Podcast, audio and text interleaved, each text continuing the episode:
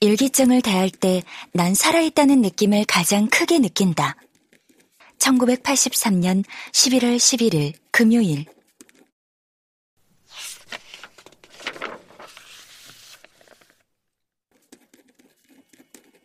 전혜린의 얘기를 하다가 장황해졌다. 그녀는 어쨌든 내게는 홍역 끝에 맛보는 차가운, 신선한 바람 같은 존재가 된 셈이다. 지금의 내게는. 그녀의 불타는 지식욕, 끈질긴 노력은 내게 설렐 정도의 자극을 주었다. 고여 썩어가는 연못에 수로가 튀어 흐르게 되는 기분이다. 고교 때 퀴리 부인에게 경도되었던 때의 그 설레임 같다. 여태 지나온 아까운 시간들이 가슴 아프다. 그러나 아직 스물셋, 늦지 않았다. 내게는 갈고 닦으면 꽤 쓸만한 재능이 있다. 나는 내 자신을 믿는다. 생은 그녀의 말대로 이례적이고 내 생은 더구나 짧을지도 모른다. 평탄하게 살 수 없을 내 생을 보다 능률 있게 보내기 위한 공부와 내 생을 의미 있게 남길 수 있는 글 쓰는 작업. 그를 위해 부단히 애쓰자. 내 정수리에 따끈한 침한대를 놓아준 그녀에게 감사를 느낀다. 오랜만에 쓰는 긴 일기. 오랜만에 느끼는 사는 것 같은 기분. 1982년 11월 21일 일요일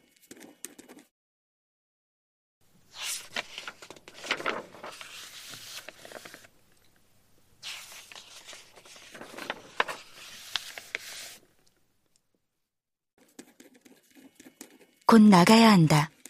너무도 오랫동안 일기를 못 썼고 또 못 쓰고도 아무렇지도 않게 살아와서 이렇게 중간 체크처럼 살아있다는 신호처럼 몇 줄이라도 적고 싶었다. 2000년 6월 4일 일요일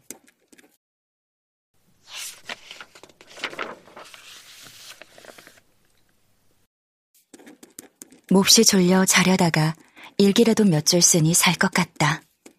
얼마만인가 제 날짜에 일기라도 쓰는 게 2010년 7월 19일 월요일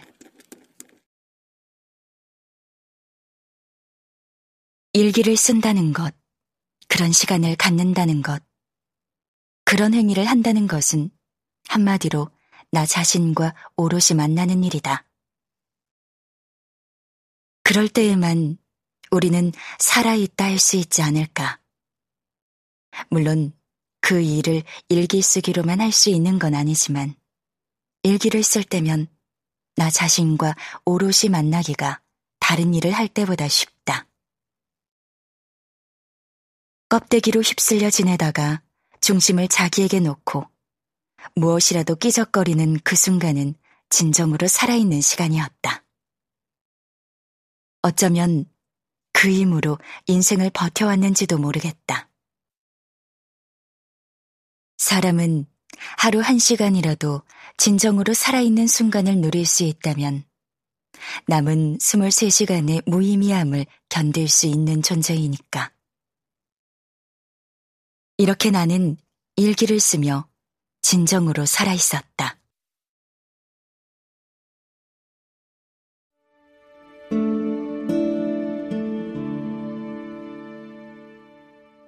현재의 삶이 싫다면 원하는 삶을 써라.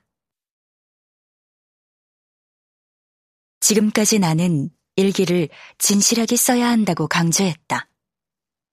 그런데 여기서는 조금 모순되는 것 같지만 때론 허구가 더 진실하다는 얘기를 하려고 한다. 일단 이야기에 앞서 사실과 진실의 차이에 대해 먼저 말해보자. 사실은 실제로 있었던 일이나 현재에 있는 일이고, 진실은 거짓이 없는 사실이라고 말하지만 나는 진실을 설사 사실이 아닐지라도 더 진정한 것이라고 말하고 싶다. 보통 허구의 이야기로 집을 짓는 소설에 대해 사실을 쓰진 않아도 진실을 쓴다는 표현을 자주 하는데 그럴 때 진실은 그렇게 쓰이는 말일 것이다. 나는 일기도 그렇게 써보자고 말하고 싶다. 하루의 기록을 쓰는 일기에 대해 많은 사람들이 진저리를 치는 건 그날이 다 그날 같고 어느 날이고 재미있거나 특별한 것이 없는데 뭘 쓰냐는 것이다. 정말 그렇다. 학생이라면 간신히 일어나 학교 가서 지겹게 공부하거나 늦게 들어와서 잠들었다 나가기 바쁜 생활에 되풀이고 성인이라면 아침에 출근해서 하루 종일 일하다가 저녁이면 집에 들어와 잠들었다가 나가기 바쁜 생활의 되풀이. 정말 살아있다고 말하기 힘든 나날이다. 이날이나 저날이나 다 비슷한데 굳이 펜을 들어 적을 재미도 없을 것이다. 그런데 오히려 그럴 때일수록 일기가 필요하지 않을까. 죽어 있는 것 같은 나날에 숨통을 틔어줘서 숨이라도 제대로 쉴 수 있어야 이 험난한 인생을 버티고 살아갈 수 있지 않을까. 아니, 이왕 주어진 인생이라면 조금이라도 사는 것처럼 살아야 재미있지 않을까. 현실에서 그럴 수 없다면 만들어낸 세계에서라도 우리는 그래야 한다.